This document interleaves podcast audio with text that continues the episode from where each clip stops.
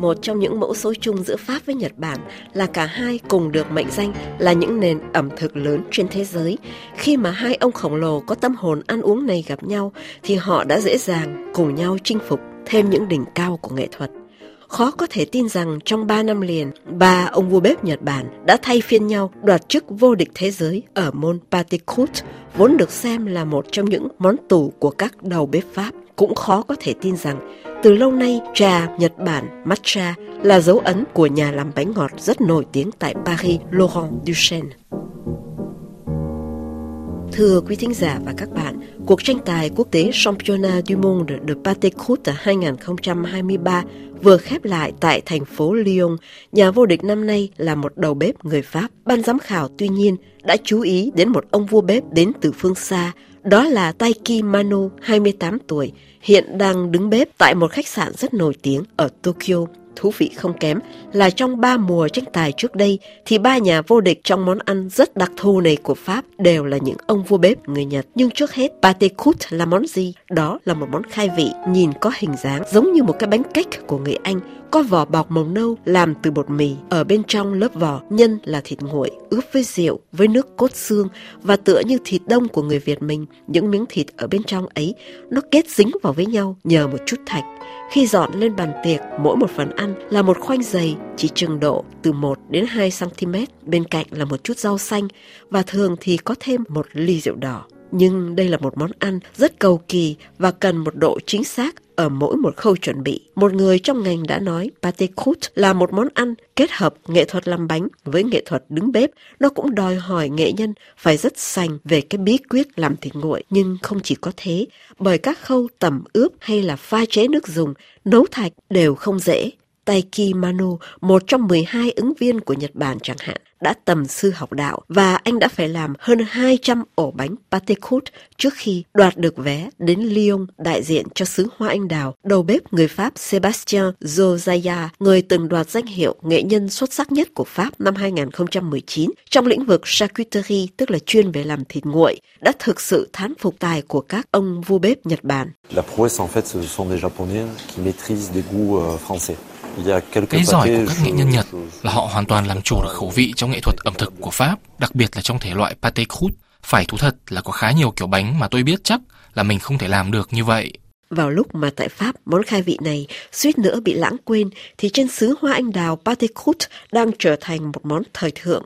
Kohhei Fukuda, vô địch thế giới ở môn Pâté-Croûte hai không hai mốt, anh nói: Mes clients viennent de tout le pays, ils savent qu'ici on a le meilleur du monde. Khách của chúng tôi đến từ khắp mọi nơi vì họ biết ở đây có Pâté-Croûte ngon nhất thế giới. Thật ra không chỉ có một công thức làm món này mà mỗi đầu bếp đều có những bí quyết riêng của họ. Il n'y a pas une recette de pâté en croûte, mais autant de recettes que de gens qui en font. Ẩm thực Pháp và Nhật đã bắt những nhịp cầu từ hơn nửa thế kỷ nay. Nhà phê bình ẩm thực khét tiếng của Nhật Bản Masuhiro Yamamoto còn nhớ là năm một nghìn chín trăm bảy mươi ba, việc đầu tiên ông đã phải làm khi đặt vali đến Pháp là phải vào tận nhà hàng Chez Lip trên đường Saint-Germain ở quận sáu Paris để thưởng thức món sole meunière. Đây là một loại cá mỏng tầm bột chiên bơ. Trên hành trình đi tìm bản sắc trong thế giới ẩm thực, đầu bếp Atsushi Tanaka, chủ nhà hàng a tê ở quận năm Paris, khẳng định Paris là một chặng dừng bắt buộc, là một sân chơi không có giới hạn để cho phép ông tiếp tục khai mở những con đường mới.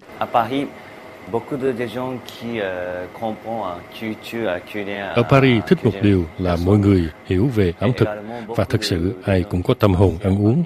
Du khách đến tham quan Paris cũng vậy. Tôi thích kết hợp màu sắc để mỗi món ăn phải như là một bức tranh, một tác phẩm nghệ thuật. Tôi thích dùng màu đỏ của củ cải đỏ kết hợp với vị chua rất dịu của quả framboise. Màu đỏ ấy tương phản với màu đen của than. Tôi rất thích những lớp khoai tây thật mỏng, chiên rọt đen để than cháy, để có mùi thơm của củi, gỗ. Một đồng hương của Atsushi Tanaka là Kei Kobashi, chủ nhà hàng hạng sang ở ngay quận một Paris, cũng đã đến Pháp để khám phá. Và điều ông hài lòng hơn cả là giữa lòng Paris, Kei đã luôn kết hợp được những gì tinh tế nhất trong hai dòng nghệ thuật ẩm thực mà ông đã thấm nhuần. La cuisine française, c'est qu'est-ce que c'est? Pour moi, c'est un peu plus terroir. Đối với tôi, ẩm thực của Pháp trước hết là những món đặc sản của từng vùng miền. là cái nét rất riêng biệt của từng vùng. Chẳng hạn như những món ăn của vùng Alsace sát với biên giới Đức thì khác hoàn toàn với những món đặc thù của vùng biển Bretagne. Chính nét phong phú và đa dạng đó, những khác biệt về hương vị đó làm tôi say mê, và chúng thay đổi hẳn cách tôi chế biến cùng một sản phẩm.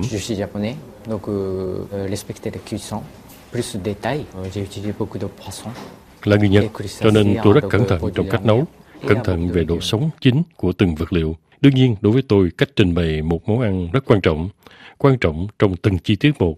Tôi rất thích dùng cá, tôm, các loại hải sản kèm theo với rất nhiều rau. Bếp Pháp du nhập vào Nhật Bản từ thập niên một nghìn chín trăm sáu mươi và đã dễ dàng chinh phục được các thực khách trên xứ Hoa Anh Đào.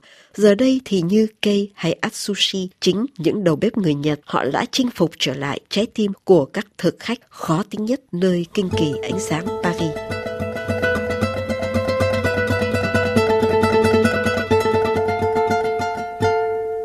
Theo cẩm nang Guide Michelin hai không hai ba, hiện có khoảng hai mươi đầu bếp Nhật đã chọn Pháp là bến đỗ và chỉ ba trong số này chuyên về ẩm thực Nhật Bản. Phần còn lại như Kei hay là Atsushi đều đã là những sứ giả đại diện cho hai nền nghệ thuật ẩm thực lớn trên thế giới là Pháp và Nhật Bản. Về phần các đầu bếp Pháp, họ cũng đã bị nghệ thuật ẩm thực của Nhật đánh cắp trái tim lúc nào không hay. Từ thập niên bảy mươi, những cái tên tuổi lớn của Pháp như là Paul Bocuse hay Pierre Troisgros, rồi đến những thế hệ đàn em đi sau họ một chút là Henri Go hay là Christian Millau đã lần lượt mang bếp Nhật về với đất Pháp. Một số đầu bếp Pháp đã dễ siêu lòng vì cái sự đơn sơ và giản dị trong nghệ thuật nấu ăn của Nhật. Vua bếp người Pháp Loïc Vilma, chủ một nhà hàng trên đảo Hokkaido đã giải thích, chỉ trong cái cách thổi cơm thôi, người Nhật cũng mất rất nhiều năm để đạt đến đỉnh cao nghệ thuật. Với người Pháp thì nấu cơm là gì? Là vo gạo, là đổ nước vào nồi, rồi bắc nồi lên bếp.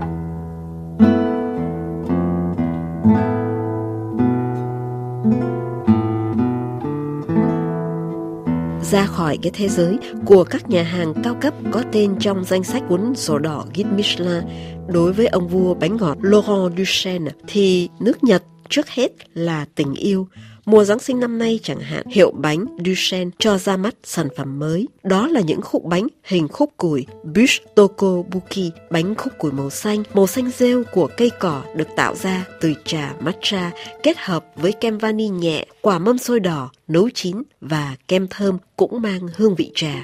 Trả lời rờ ép i tiếng Việt trong một hội chợ Paris, chính ông chủ hiệu bánh Laurent Duchêne đã say sưa nói về những khám phá của ông khi kết hợp đặc sản của xứ Hoa Anh Đào với nghệ thuật làm bánh ngọt patisserie truyền thống của Pháp.